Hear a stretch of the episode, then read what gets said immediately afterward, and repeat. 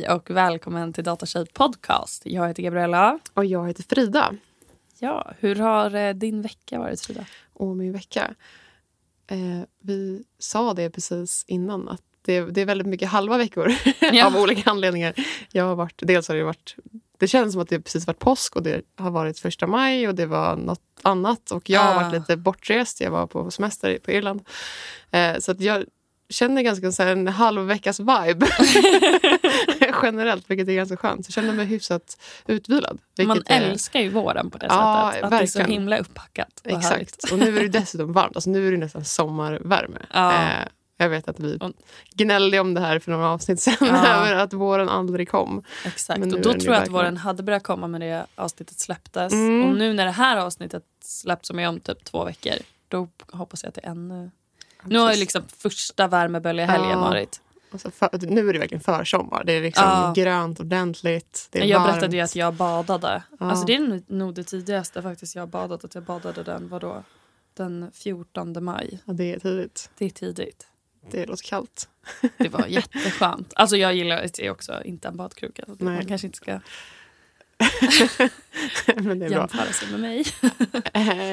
Eh, ehm, nej, men det, det har varit bra. Eh, allmänt också på jobbet. Det är som, jag tror att jag sa det förra gången också. Då var det av ljuset. Att det, liksom, folk är på bra humör. Just det. Eh, men det Mm. märks nu också. Nu är det lite blandat av att alltså min position eh, på mitt jobb så är jag ganska mycket med sälj också. Mm. Eh, och just då påverkar kanske lågkonjunkturen eller den liksom begynnande lågkonjunkturen. Det är lite oklart eh, hur mycket Mm. den slår på oss men det känns av lite så att det är Mm. bolag som är lite försiktiga och Mm. eh, speciellt de som är beroende av investerare. De Just kan det. liksom inte ta in konsulter riktigt Nej. på samma sätt. Så Nej. det är lite, lite skakigare. Men det är ändå Mm. så här, det är inte ingen katastrof. Så det går ju bra. Men det känns av att det är lite inte samma tryck. Nej, jag förstår. ja. mm, så jag kämpar lite med det. Men annars, annars är det bra. Som sagt, Nice. folk är på bra humör. Jag känner mig ganska utvilad. Det är skönt. Det låter toppen. Ja. men eh, jag vet att det har hänt saker på din sida. Ja. Inte bara den här veckan kanske. Men du har ju bytt jobb. Ja. För jag blir jättetaggad på att höra om det. Ja. Både- vad du gör och liksom hela, hela övergången. Men Mm, vad heter bolaget som du ska till? Eller som du börjat på? Eh, det heter Frända. Frända. Mm. Och eh, vi gör eh, hela systemet för tandläkarmottagningar. Just det. Så jag har jobbat inom, alltså jag har varit konsult inom medtech Mm. tidigare. Alltså medicinsk teknik är det en förkortning för. Ja. Eh, men så nu, det här systemet både då kan man, alltså man eh, bokar eh, patienternas tider, man Mm. har eh, tandjournalen i, eh, man har betalningstjänster och man har röntgenbildshantering. Eh, Just det. Så när man tar när man sätter in den där jättejobbiga plastbiten och ska Mm. bita ihop och tar röntgenbilder hos tandläkaren så skickas de då in till det här röntgensystemet där man kan titta på Just dem och eh, göra lite bildeffekter och så vidare. Coolt. Mm. Och Kort. det är det teamet jag... Förlåt. Nej, vad skulle du säga? Jag vill bara säga en kort side-note om de här grejerna som man stoppar in i munnen. Ja. Jag har ju någon sån här psykreaktion när jag gör det hos tandläkaren. Så jag börjar alltid skratta. Nej! Och jag har haft du måste samma... sitta still. Ja, jag vet. Och jag har sa- samma... för Jag har gått hos privat tandläkare på grund av massa saker. Egentligen mina föräldrar har haft pro- problem med sina tänder. Men Mhm. Så jag får gå till samma eh, Mm. liksom, ja, ställe. Och det är samma sjuksyrra som har haft hand om mig sedan jag var liten. Mm. Och det har liksom varit sedan jag var liten. Alltså, jag kan liksom Att du inte... får något i munnen. Och hon tycker att det är så kul att jag börjar skratta även när jag är så här 30 plus. Jättekonstigt. Förlåt, men fortsätt. Väldigt konstig reaktion. Ja. Bit ihop. Men jag tror att det är för att man ler ju när man stoppar in dem. De stoppar in de här liksom bak i käkarna så blir det liksom att jag ler och då är det, det är något som bara slår slint Hjärnan lite. som ja. bara, dags att skratta. Du har fått så här Pavlos hundar Ja, eh, genom alla åren. Jättekonstigt. Ja, ja, hur som helst. Nej, jag skulle säga att det är det röntgenteamet som jag Ja. är en del i. Av nu. Så liksom Ehm. att ta hand om bilderna eller liksom hela systemet att ta bilderna och sen få in dem eller vad är det? Eh, nej, man kan säga, nu går vi in på lite medicinsk teknik. här, mm, hur men det är väl intressant. Ja, men man kan säga att ehm, man har ju som en, en... ehm, det man sätter in i munnen är ju oftast idag någon slags sensor.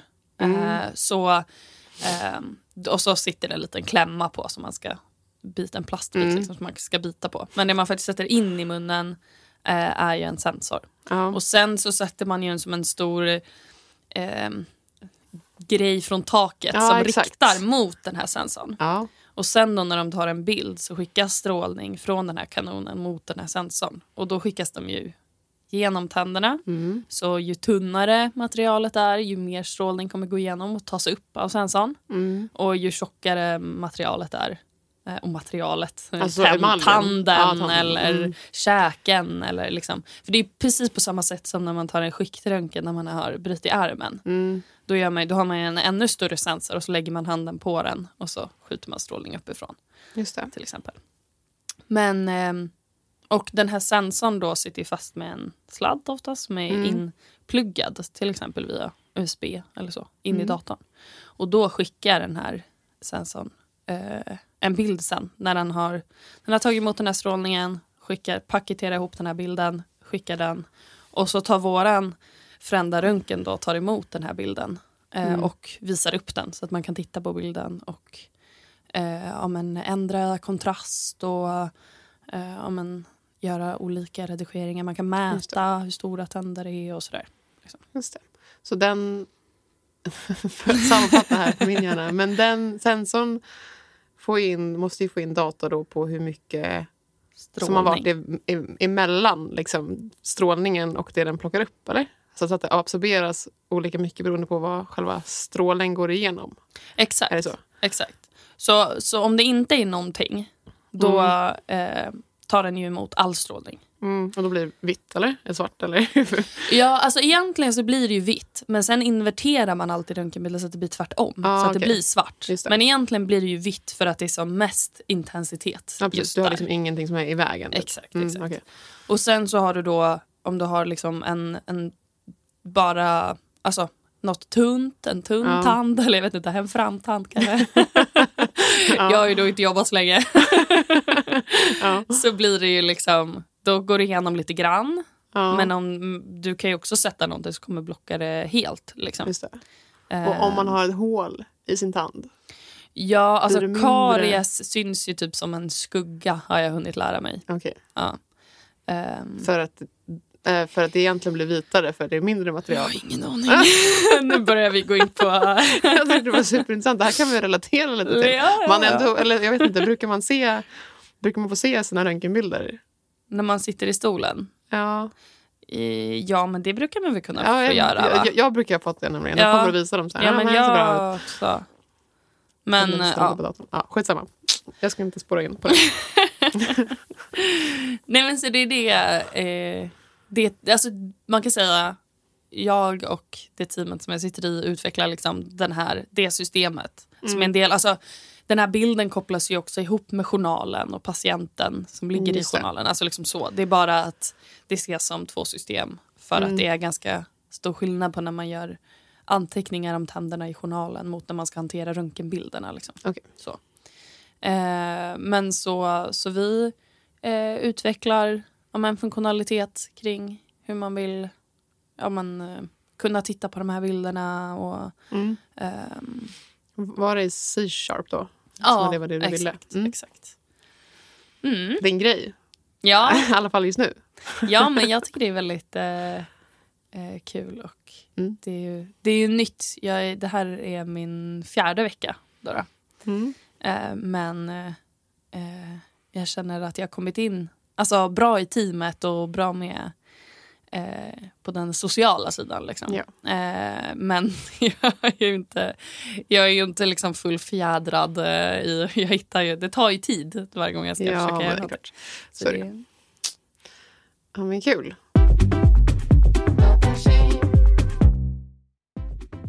Academic Work är ett bemannings och rekryteringsföretag som hjälper young professionals, det vill säga studenter och akademiker i början av arbetslivet, att ta nästa steg i karriären.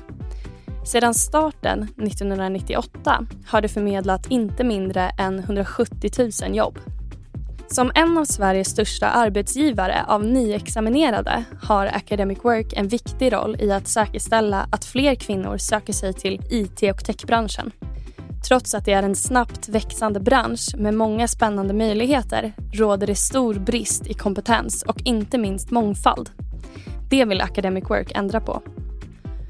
Söker du ditt första IT-jobb eller vill vidare i karriären så finns Academic Work till hands för att hjälpa dig hitta jobbmöjligheter hos attraktiva arbetsgivare. Det samarbetar med många intressanta företag inom till exempel fintech, tillverkningsindustri och offentlig sektor. Om du saknar utbildning finns även möjlighet att göra ett karriärsskifte med deras Academy. Hittills har över 800 kvinnor tagit klivet i IT och techbranschen genom deras 12 veckors program som ger garanterad tillvidareanställning. Utöver detta utför Academic Work tillsammans med Datatjej flera events under året för att inspirera kvinnor att satsa på en karriär inom IT. När jag inledde min IT-karriär hade jag känt mig trygg i Academic Works händer som har stor kunskap om hur det är att vara just nyexad. Tack Academic Work för att ni sponsrar Datatjej. Och jag har ju följt dig vad ska man säga, lite grann sådär under tiden för jag vet att du har varit på någon intervju där och det har varit någon, något teknikprov där och hej och mm. lite sådär. Eh, men hur, liksom, hur upplevde du hela processen nu när du liksom är i mål med ett nytt jobb? Ja. Ja, alltså det började väl med att jag kände, jag har jobbat som konsult länge som sagt. Mm. Och trivdes jättebra på, på mitt jobb. Liksom. Mm. Och, äh, ja, men det, var, det var absolut inget så här... Du gick inte från ett... Nej, någon... exakt. Och det var det som gjorde det svårt också. Att Jag tyckte det var väldigt jobbigt att bara, okej, okay, ska jag sluta, ska jag lämna för att det var så pass bra? Mm. Liksom. Eh, vilket ju alltid, alltså det är svårt nog att bara, för det är som att man typ ändra sitt liv. För att jobbet är ju en jättestor del mm. av ens vardag. Alltså det är en jättestor förändring att byta jobb. Liksom. Ja, gud, jag har inte bytt jobb på sju år. Exakt. sju år. Ja, jag vet. är det lite trygghetsnarkoman som...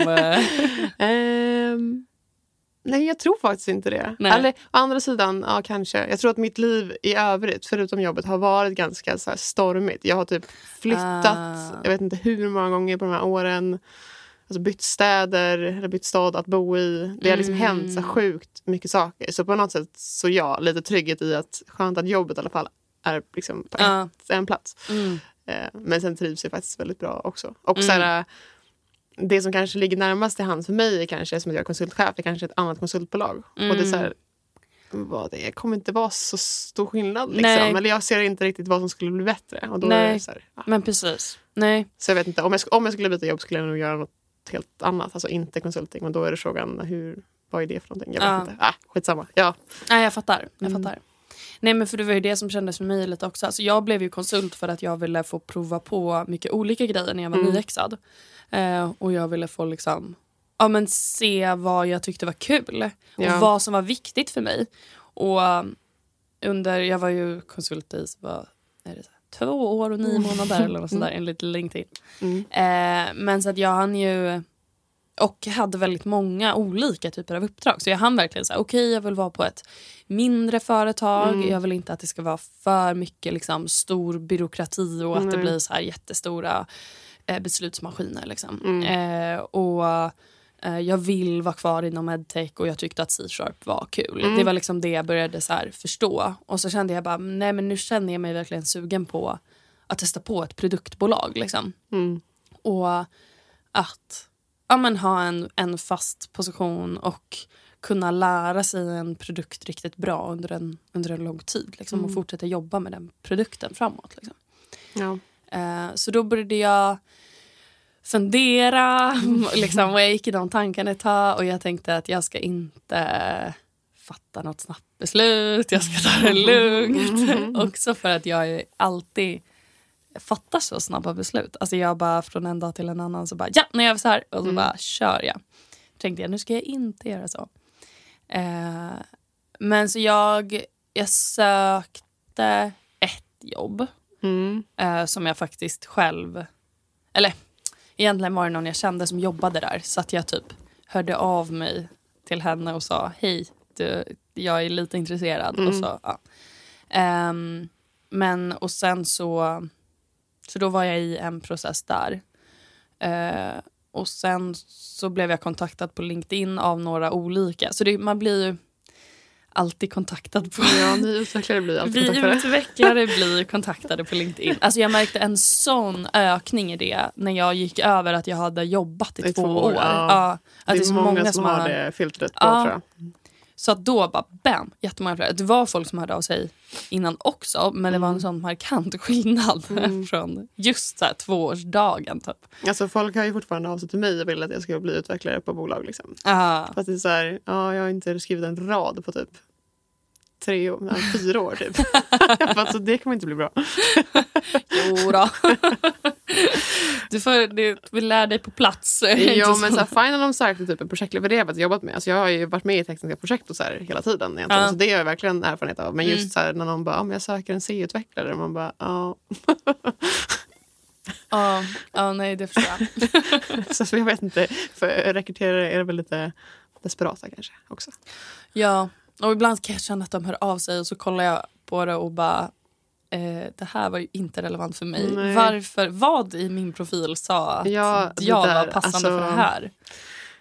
Jag kan bli så triggad och sånt. På tal om, liksom, men nu är det lite mer LinkedIn. Så här, för eftersom att det är så svårt att få tag på folk. Ja, Som kanske faktiskt, det, kanske, det, det finns säkert många människor som faktiskt skulle vilja byta jobb. ja, Eh, liksom egentligen. mm, Men de blir så sönderspammade att det Ja. går inte att få tag på folk. Nej. Och sen så är det typ rekryterare som så här skriver helt planlösa inmails som typ inte är relevanta. Nej. Man bara, men, alltså, jag blir så arg för det blir så här, varenda sånt inmail gör att det blir svårare för mig att nå ut till någon. ja. Nej, men precis. Det gör ju bara att folk skiter i att Ja. kolla dem. Liksom. Ja. Men för det kände jag också med typ... Eh, alltså jag tänkte att nu när jag bytte jobb på LinkedIn. Alltså jag Mm. bara, men nu borde ju folk inte höra av sig Ja, på ett litet tag. Det kan man tycka. Ja, nej nej. Alltså, det är bara... och jag bara, men alltså, och folk som hör av sig så tre gånger. Third Alltså- is a charm eller något sånt där. Bara- jag bara, men alltså har man inte svarat på två gånger, take a hint. Ja, verkligen. Sen, ja. Vi brukar väl ha någon typ så här, sex månaders regel. Alla, I alla fall så de som hjälper oss att searcha lite. Att så här, har någon bytt jobb så det, skriv inte förrän efter sex månader. Och Nej. efter sex månader kan man, då skriver man ju så här, ja, men jag vet att du precis bytt jobb. Ja. Men har allting funkat? Liksom, Ja. Blev det som du förväntade dig? För Ja. det kan ju vara att man faktiskt inte trivs när man byter Nej, jobb. men exakt, Och exakt. Fan, då är det lika bra att byta direkt. Men, men ja, det är som det, spammers på LinkedIn bör förbjudas. Verkligen. Nej men... eh, ett- Jag, jag eh, började läsa vad spammerserna Ja. på LinkedIn skrev i alla fall. Ja, När jag nu ändå hade så här...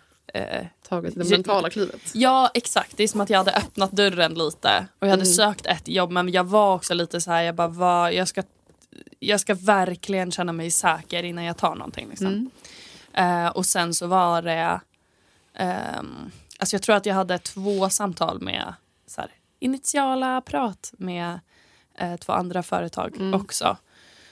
Fick du prata med deras HR då eller med någon? Eh, alltså det var ju rekryteringsbyråer gissar jag. Ah, okay. Det var det även på Frända. Liksom. Mm. Alltså det var en rekryteringsbyrå som Frända hade Mm. anlitat. Liksom. Eh, så jag fick prata med deras rekryterare. Men... Eh, eller ett, nej, ett av de här jobben var att jag pratade med deras HR, liksom deras Ja. rekryteringspersoner. Så.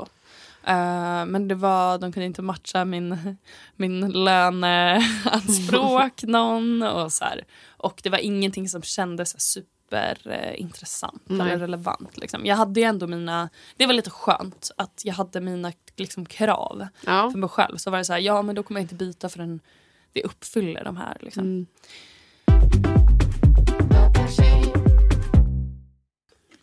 Okej, men innan det blev Frända då så har du ju varit i liksom, kontakt med lite andra bolag. Mm. Eh, men var- det någon process som du gick lite längre i där? Mm. Visst var det? Jo, det var det som, jag, det som jag sökte själv, eller som jag hörde av Mm. mig till ehm, en kompis som jobbar där. Eh, och då... Ja, men jag hade väl typ eh, en... Eh, jo, men jag hade en så här kort HR-intervju först, Mm. bara på telefon. Ehm, som... Eh, ja, men var typ lite knepig för att vi hade så här, hon hade typ dåligt ljud och det var så svårt mm. att höra varandra. Så jag blev typ stressad då. Att jag bara, men gud, hon kommer ju inte skicka mig vidare till nästa steg bara för att hon inte hör vad jag Nej. säger. Typ. Uh, men, uh, men det gjorde jag. Jag gick vidare till nästa steg och så var det en intervju med den managern. Mm. Uh, och det var ganska många steg, alltså fick jag reda på då i mm. den här andra intervjun. Vad är många steg då? Jag har ingen aning. Jag har bara mig själv typ, att jämföra med. Ja, Eller... men vi kan jämföra mot hur det är hos er. Mm. Hur många steg ni har. Och, men jag kan också jämföra mot ja, men typ Frända och alltså, mitt förra jobb också. Mm. Alltså mitt förra jobb så var det kanske, det var typ tre steg. Det var mm. vanlig intervju med en av cheferna. Mm. Det var någon slags teknisk intervjusteg. Mm. Och sen var det tredje sista steget. Då var de typ redan att de ville ha en. Och då fick mm. man eh, fika med någon, eh, mm. någon anställd eller liksom två anställda. För, och då var det lite inofficiellt att här, man själv kunde ställa frågor till dem som mm. de man skulle jobba med sen. Och, så här, och det var ju mer för den personen att känna av att den ville jobba där och för de som, alltså de anställda och bara, är det här någon du skulle kunna jobba med? Ja, liksom. eh, men det var ju ingen så här, teknisk eller något sånt på den intervjun. Liksom. Nej, okay. ja, men det låter väldigt likt det vi har på Prevas. Då är det liksom en intervju med, med anställande chefen, eller den mm. man tror skulle bli anställande chefen. Mm.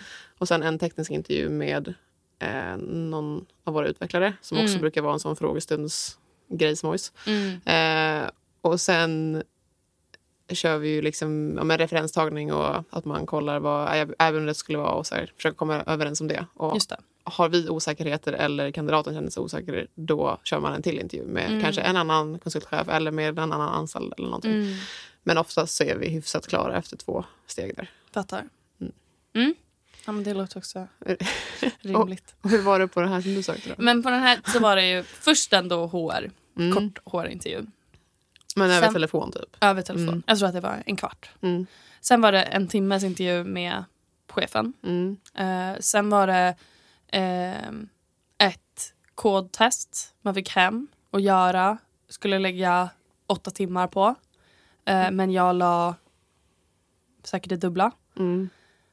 och sen en timmes intervju med utvecklare och gå igenom sin lösning. Mm.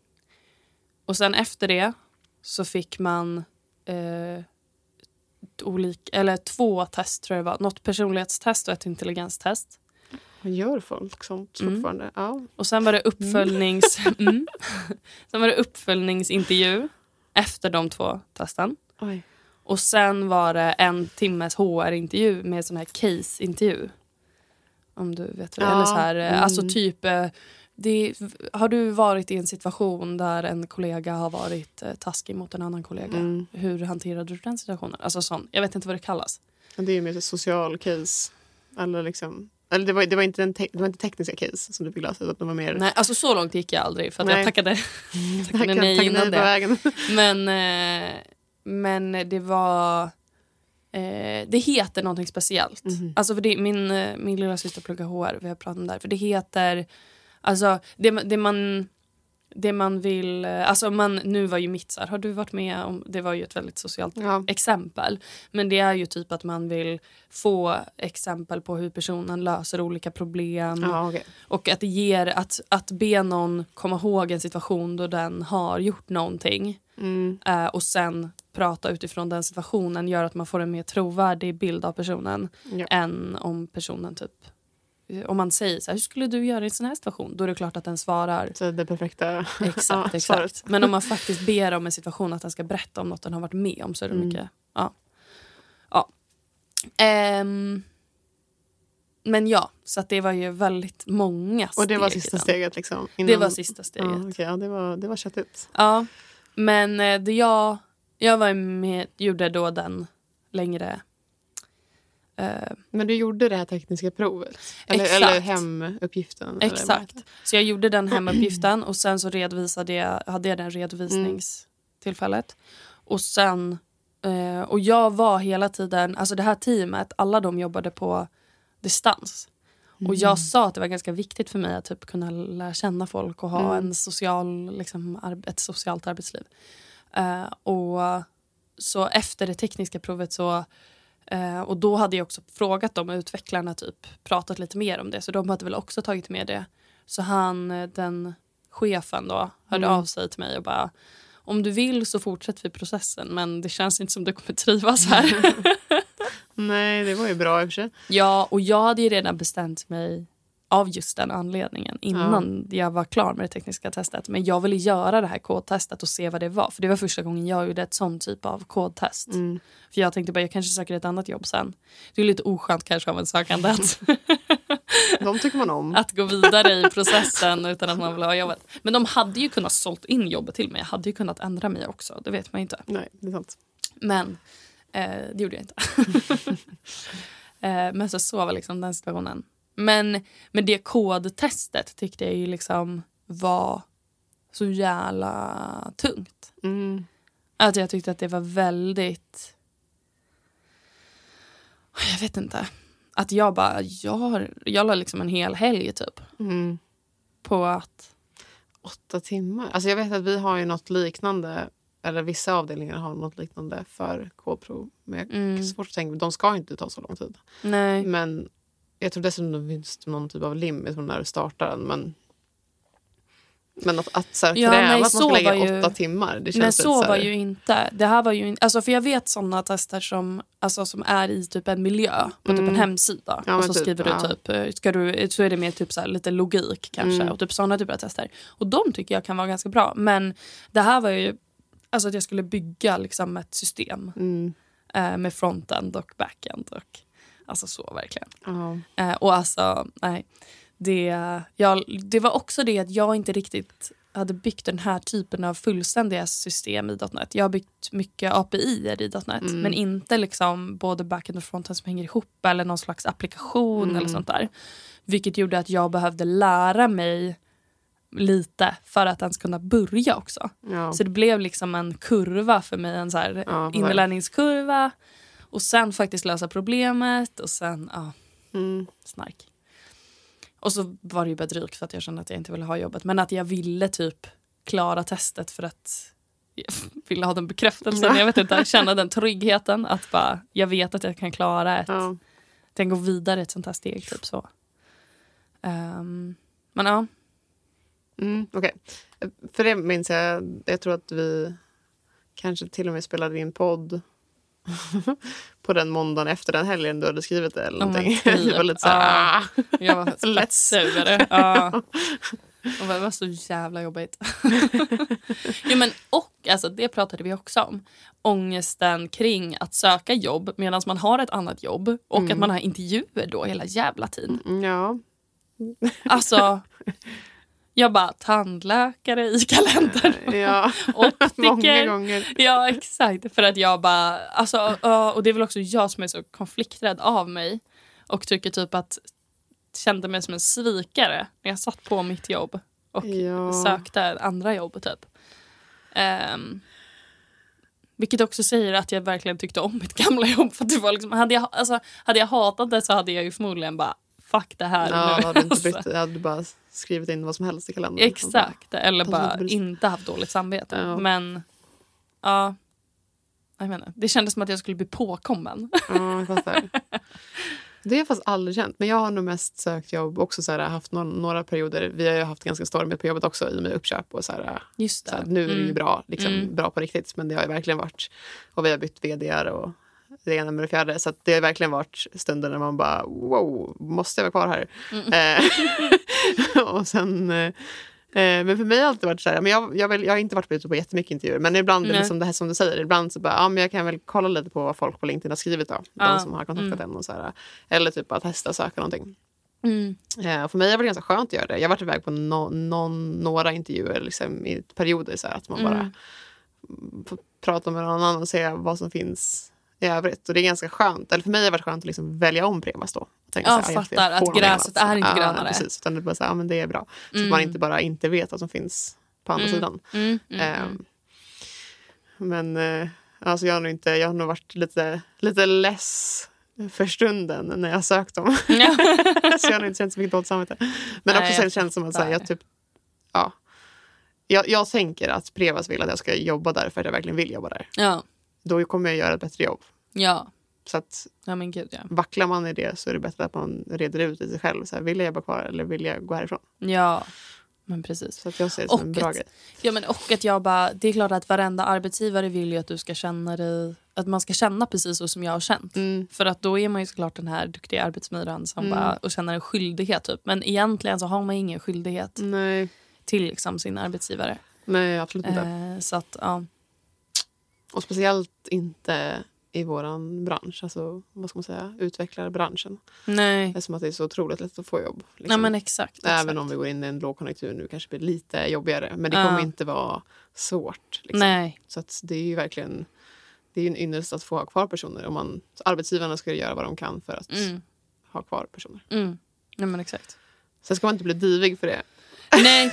Men, eh, men ja, jag pekar inte på dig. Nu var det mer allmänt. Jag kan tycka ibland lite så här, vi kanske kommer gå in på det nu eller senare. Men, eh, Att folk kan vara diviga. ja, Ja. alltså jag, jag köper det för att situation, arbetssituationen är som den är. Alltså det Ja. finns så mycket jobb Ja. per person. Men jag tycker inte om när folk liksom utnyttjar det för att vara så diviga som de kan. Alltså förstår du? Att det blir så här, men ja, du kan inte helt släppa din ödmjukhet. Liksom. Det är så här, Nej.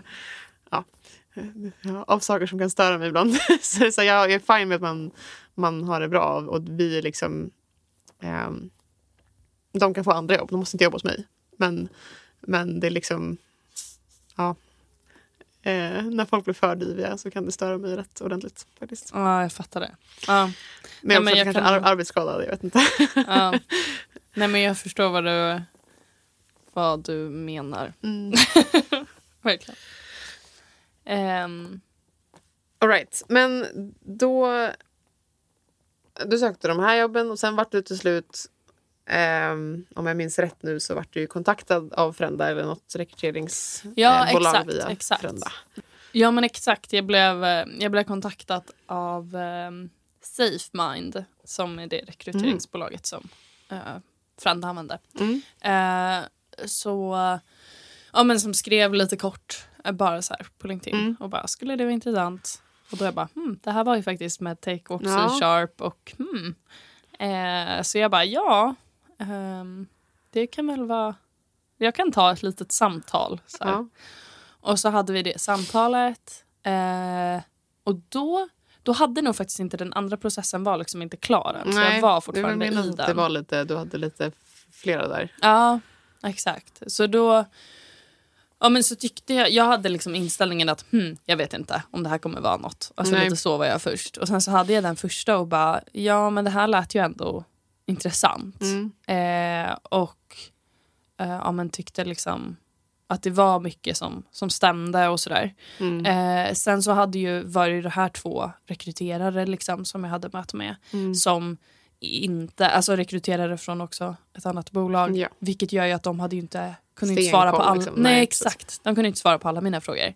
Ehm, så då, ja, men de frågade om jag ville gå vidare i nästa steg och jag sa ja men det vill jag och så sa de ja men vi, vi ska kolla med företaget och se om de är intresserade. Mm.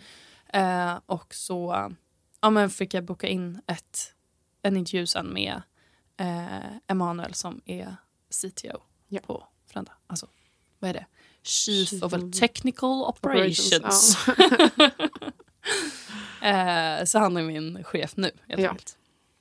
Eh, men så då så var det han och en kollega till mig som heter Oskar som Mm. var med. Eh, som ja, men pratade om Frenda generellt och Mm. berättade om grejer. Och eh, Jag fick berätta om mig och mina erfarenheter. och Mm. liksom så, ganska så här. Och då fick jag svar på mycket av de frågorna som jag hade haft innan. Eh, om produkten och om liksom, eh, teamen och Mm. ja, vilka personer det finns att lära av och sådär. För det var också något som var viktigt för mig. Att jag ville börja någonstans där det fanns folk som jag kunde lära av. Liksom. Ja, Ehm, de är bra mentorer. Det har vi pratat om förut. Ju. ja, exakt, exakt. Eh, och hur viktigt det är. Mm. Och, ja, ehm, och att jag verkligen vill typ kunna jag vet inte, få någon slags trygg kunskapsgrund. Typ att det är Mm. något jag cravar lite nu. Eh, att jag, alltså, det har ju varit jag har ju viljat jobba som konsult för att för jag ska få testa på mm. så mycket olika. Men nu känner jag men nu vill jag inte testa på massa olika. Nu vill jag bara lära mig mm. så att jag känner mig trygg i ett field. Liksom, mm. så. Um, så nu är det det jag fokar på. Men, eh, men ja, så det var en liksom generell intervju. så. Mm. Eh, och sen nästa steg eh, var ett, en teknisk intervju.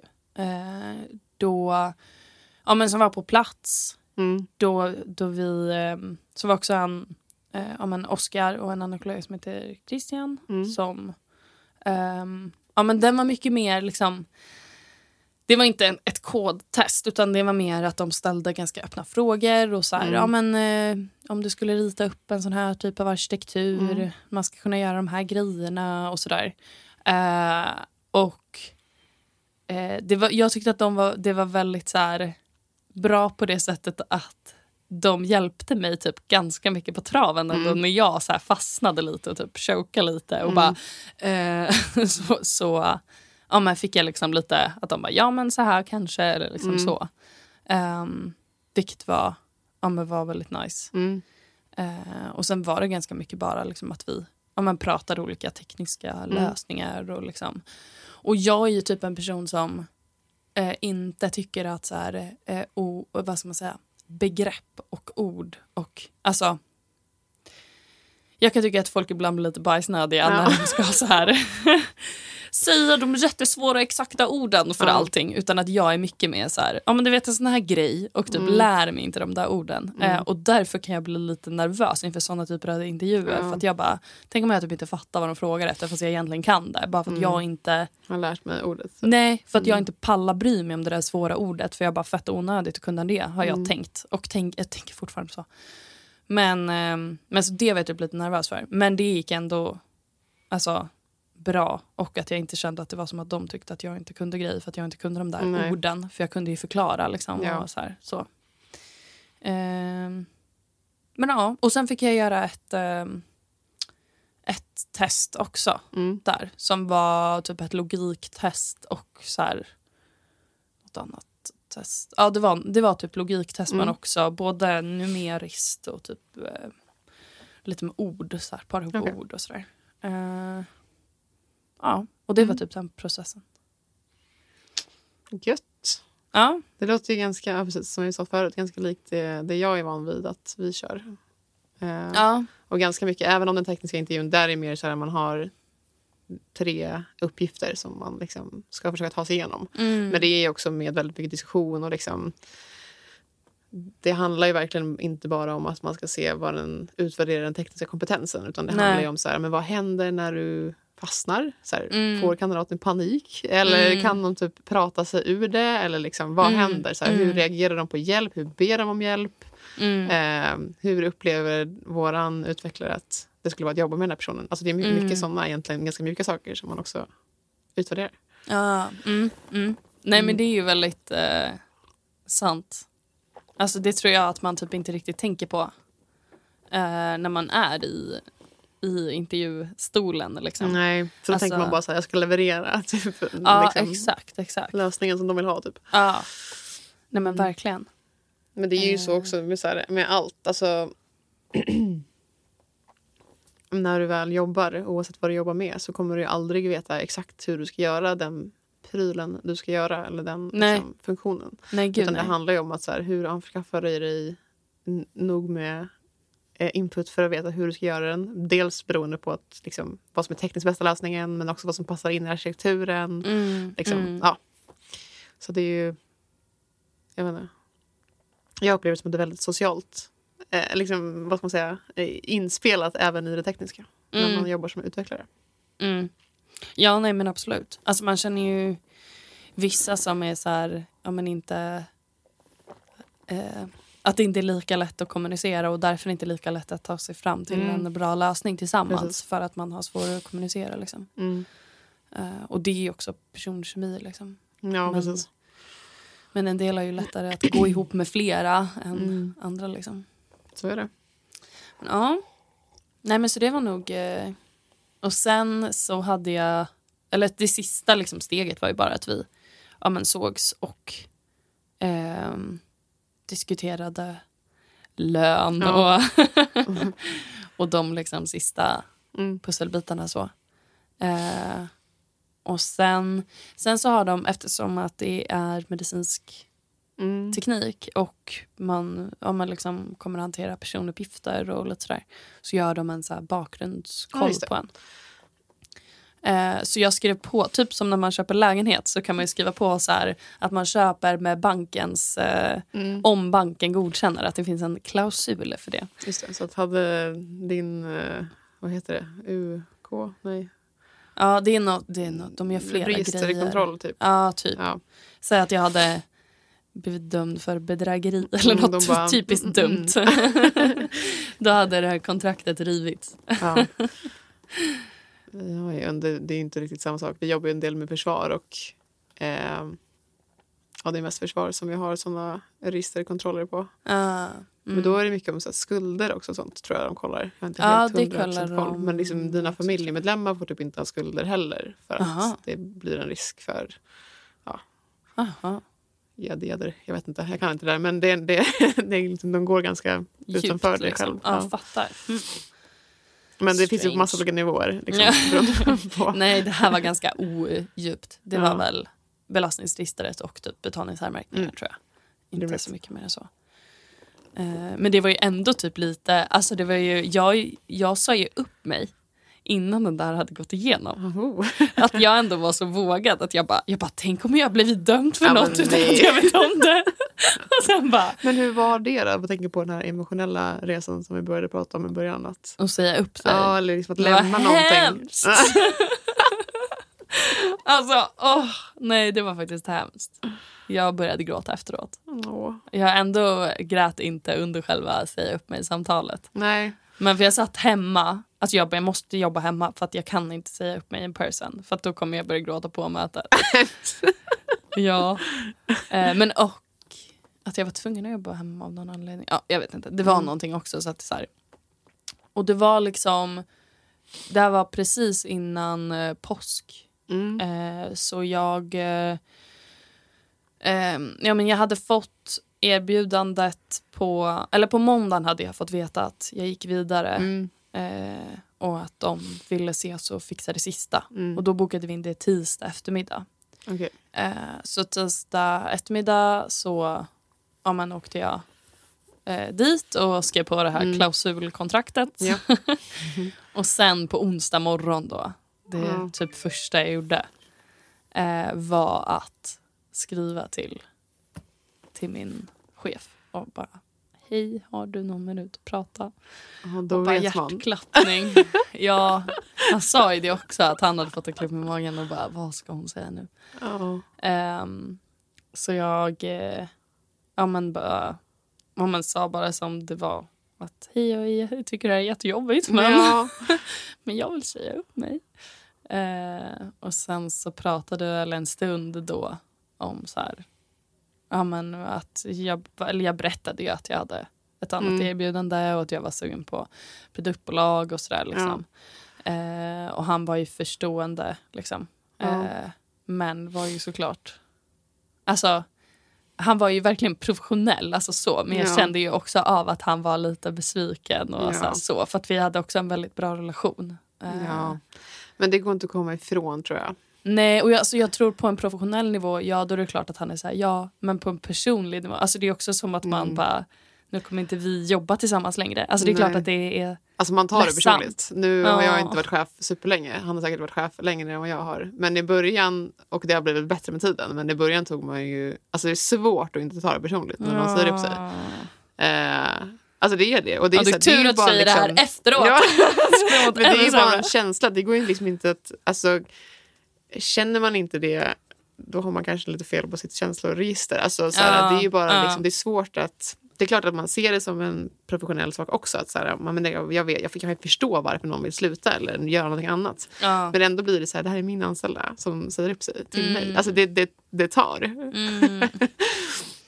Jag har också suttit och grinat. Liksom, oftast när, när den anställda börjar gråta också. Annars uh, tror jag att jag liksom uh. håller ihop det. Det är klart att jag blir inte så ledsen att jag börjar gråta när han säger upp sig. Men om, om någon annan liksom visar känslor på det sättet då blir det liksom... Eller jag Svårt att, att inte börja oh, gråta då. Ja.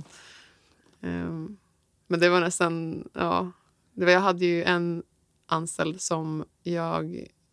lite märkligt att säga, men vi gick i samma klass. Uh. Och så började vi på Tridic från början. Eh, det var innan vi blev Prevas. Mm. Och sen blev jag hans chef efter om det var tre år eller nåt. Mm. Eh, och var hans chef då tills han slutade. Mm. Vilket kan, han fick välja att ta mig eller min kollega som chef. Han valde ändå mig trots att vi hade gått i samma klass. Och det kan kanske tyckas vara konstigt. Ja. Eh, men vi trivdes jättebra tillsammans. Men när han sa upp sig så gr- grinade vi båda två lite grann. Ja. Fast jag tyckte det var, att det var liksom, en stor del av mig tyckte att det är helt rätt. Han, han, nu är det dags för honom kanske att testa på någonting annat. Ja. Men det tog ändå emot. Liksom. Ja. Nej, men gud, det förstår jag. Ja, nej jag tycker alltså. Jag tyckte att det var eh, ja, men både svårt att säga upp mig Mm. så liksom, men också sen så svårt att bara berätta för folk och alltså så här, ja, jag tyckte att allt var väldigt awkward. Ja. Men det gjorde ju att det var skönt för det som hände sen var ju eftersom att jag var konsult och just då så var jag mellan uppdrag. Mm. Så nu, för nu kanske folk tänker eh, påsk och du har jobbat, eh, hunnit jobba rätt länge nu. Har inte du, hade inte du någon Ja, uppsägningstid eller? Du fick gå, eller liksom, du fick knatta iväg på en gång. Ja. exakt. Så jag fick ju sluta mycket tidigare. Så Mm. från att jag sa upp mig, vilket var precis innan påsk. Och sen så, jag, så det var ju onsdagen, sen jobbade man ju torsdagen. Sen man Mm. ledig fram till måndagen. Liksom. Och sen jobbade jag bara två veckor till, eller två och en halv vecka till typ. Ja, okej. Och sen slutade jag. Mm. Eh, så det gjorde ju alltså att det blev väldigt snabbt också. Ja. I vanliga fall så vet man ju att någon ska sluta och den, borta Ja, i- den är kvar i tiden- tre månader. ja, det kan ju inte vara kul alltså. De tre månaderna? Ja. Nej, det tror jag inte. Jag tyckte ju att det var jättejobbigt de här två veckorna. Mm. Men jag tyckte också att det var jättekonstigt att jag bara gick sen. ja. Alltså nu tycker jag ju att det känns märkligt också. Att Ja, jag bara känns- jävlar vad det gick snabbt. Mm. Så såg jag att de hade AV häromdagen och jag bara japp. och bara kände typ. Ja, jag vet att jag bara men gud den där AWn hade ju jag i min kalender typ. Alltså ja. att det bara ja det, det var det var så här, det var jätteskönt för att jag hade ju inget uppdrag. Jag hade suttit och Mm. rullat tummarna. Jag hade känt mig eh, oanvändbar och bara att jag satt på att kosta pengar som Ja. konsult. Och bara, det hade varit jo- jättejobbigt att vara kvar på Mm. det sättet. Eh, och det var ju jättekul att få börja med nya. Alltså det var jag ju Ja. taggad på. Och ville komma igång med det så snart som möjligt såklart. För man Ja. blir ju så här, ja nu ska jag börja den här coola Mm. resan. Nu vill jag bara kasta mig in i det. Ja, jo, precis. Då det känts det som ett jävla antiklimax om jag hade suttit i tre månader och bara mm, vänta, liksom. snart ska jag börja med nya. Alltså så. Det är ju konstigt med när man ska byta jobb att det är så här. Vill, Men hade du tre månaders uppsägningstid? ja, Ja, jäklar. ja, Det var ehm, mycket. ja. Eller nu blev jag så här. Har jag tre månader? Jo men jag hade tre månader.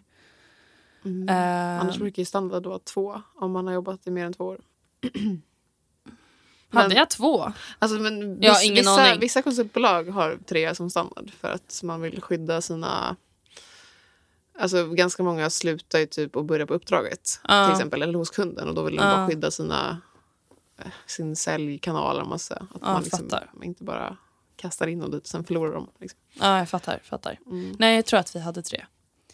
Ehm, men ja. Nej men så, så det var ju väldigt dubbelt. Alltså det var jätteskönt att det kunde bli på det sättet men det kändes ju också som ett väldigt så här, snabbt Ja. liksom så.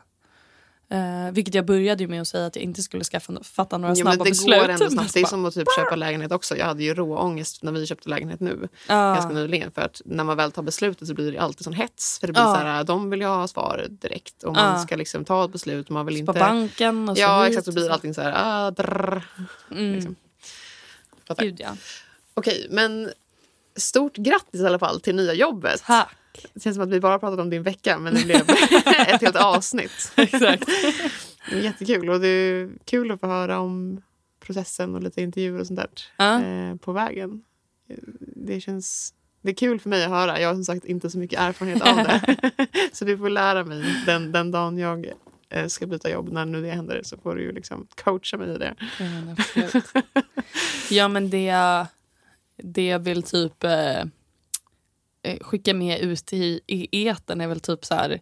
Eh, var beredd på att det kommer ta energi att söka jobb. Mm. Men det är ju liksom Alltså det är inte så läskigt. Och det var jag tänkte när jag skulle börja söka jobb att jag skulle typ söka jobb på lek för att få lite Erfarenhet. erfarenheten. Ja. ja. så, att in, så att när det faktiskt kom ett jobb som jag ville ha så skulle det inte kännas så farligt. typ. Nej. Uh, och sen så blev det ju att jag i mitt lekande hittade någonting. Ja. Liksom. Uh, så att jag tror att ta det på liksom lite lagom, uh, lagom allvar och så här, ja. våga utmana på det mm. sättet. Liksom. Det tror jag är bra. Um, men ja, mm. ska vi nöja oss där för det här avsnittet? Ja, så kommer en, en del två senare eh, om, eh, där vi pratar vidare om jobbsökande mm. och lite dos and don'ts etc. Det låter kanon. Ja, men toppen. Då vill vi tacka Tom Gorren för introt och Sonica Studio för att vi får spela in här. Och så tycker vi att alla som lyssnar ska bli medlemmar på Datatji på datatji.se och följa oss på Instagram, Facebook, LinkedIn och TikTok där vi heter Datatji. Och har ni några frågor, förslag eller tankar om podden kan ni mejla oss på podd.datatjej.se. Tack! Tack!